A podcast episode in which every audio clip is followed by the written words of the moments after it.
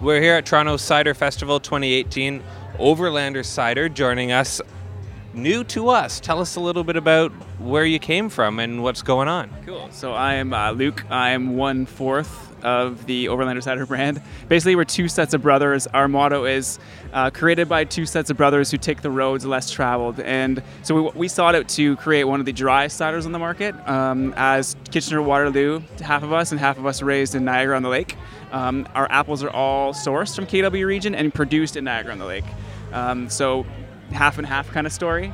Um, and with reaching out for the dry cider on the market, it's actually opened us up to a whole new sort of avenue for licensees in the city that have sort of been looking for that right now. And cider is always, of course, known for its sugary side of side of things. So our response has been really, really overwhelming with how dry it actually is and how um, you know how tasteable it is to use that to use that word. So um, you know, as, as a dry cider, it sort of resembles a wine spritzer, and obviously produced on Niagara on the Lake Palatine Hills Winery. I'm an award-winning winery. We're super excited to be uh, collaborating, and so we'll look out for a peach cider potentially next year. Uh, we're working out the details of that right now. How did you get started into all of it? It sounds like you've been traveled, as you sort of said. Is there somewhere abroad or maybe somewhere local that really inspired you? So actually, my brother and I, Mark here, we actually run a coffee company called Ubuntu, which is basically uh, importing Ugandan beans. So obviously, we've spent a lot of time in Africa, East Africa, and Overlander is obviously known for traveling around the world, sort of intercontinental sort of uh, world traveler. So that's where the name came from, and sort of goes along with you know the roads less traveled, so to speak. Um, does that answer your question?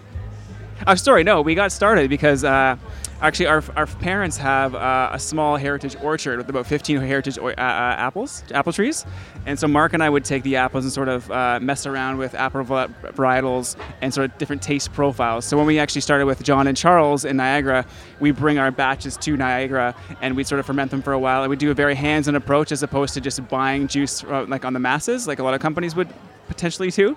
Um, so we really started organically with how we actually sourced our apples from our own orchard, and then sort of tested what sort of profile we were actually hoping to achieve with that, as opposed to like uh, testing out the marketplace. So uh, you're here. This is the first time we've seen you here, and uh, one of the bigger festivals. I'm assuming you've been at. What are you expecting today and tomorrow to happen? So we were a late edition, so a, mad dash for us to get our presence here today. But um, we're expecting about 5,000 people today. They say 6,000 tomorrow. Um, hopefully, the other half of Overlanders that'll be here tomorrow. There's, there's a wedding happening in our crew tomorrow. So, um, but yeah, we're expecting. Uh, I mean, cider is obviously growing. It's, it's looking to be not. I wouldn't use the word saturated, but exciting is the word I use because uh, obviously beer is a you know beer fest in Toronto is massive with a um, you know 40, 50 vendors they have there and all the bands and Canadian bands. So it's nice to see cider picking up and um, hopefully people ask the right questions that they can sort of answer with look you know anyone can sort of start any company they want kind of thing but um, obviously cider's you know need the right partners and we were lucky to find the right partners to do it and and when we started, it was uh, 2015, and there was only maybe 15 or so cideries actually doing their thing. Now we're looking close to 90, and we're only three years later on a lot of people sort of coming into the market. So there's uh, there's a new opportunity and new experience. So we're seeing a lot of it here.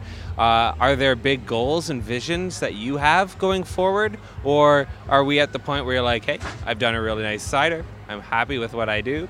Uh, let's uh, enjoy what we have in the community that we're with. Are there some aspirations? Yeah, I think it's half and half for us because we uh, obviously started this with you know moderate hopes what we could accomplish, but it took us about a year to really get into different licensees, and now that we're in a few um, very good placed licensees in the city of Toronto, especially, it's actually opened up a, a, new door for us. We're pretty strategic with who's carrying us in Toronto, as our, our so outreach and, and, production value is a bit moderate as a comparison to the units that other you know licensees would put out, but um, so we're, we're, we're still micro, considered micro, but with big reach and a big presence with the different uh, establishments that carry us in Toronto is definitely helping us out. And uh, just to, to wrap up, because we are talking all about cider, what's your uh, preference for a non cider? Ugandan gin. awesome. Thank you so much. I wish you all the best for uh, for today and tomorrow, and uh, looking forward to having a, a, chance to sit down and review it properly. And we'll get it up on our website shortly. So. Thanks, guys. Thanks for having us.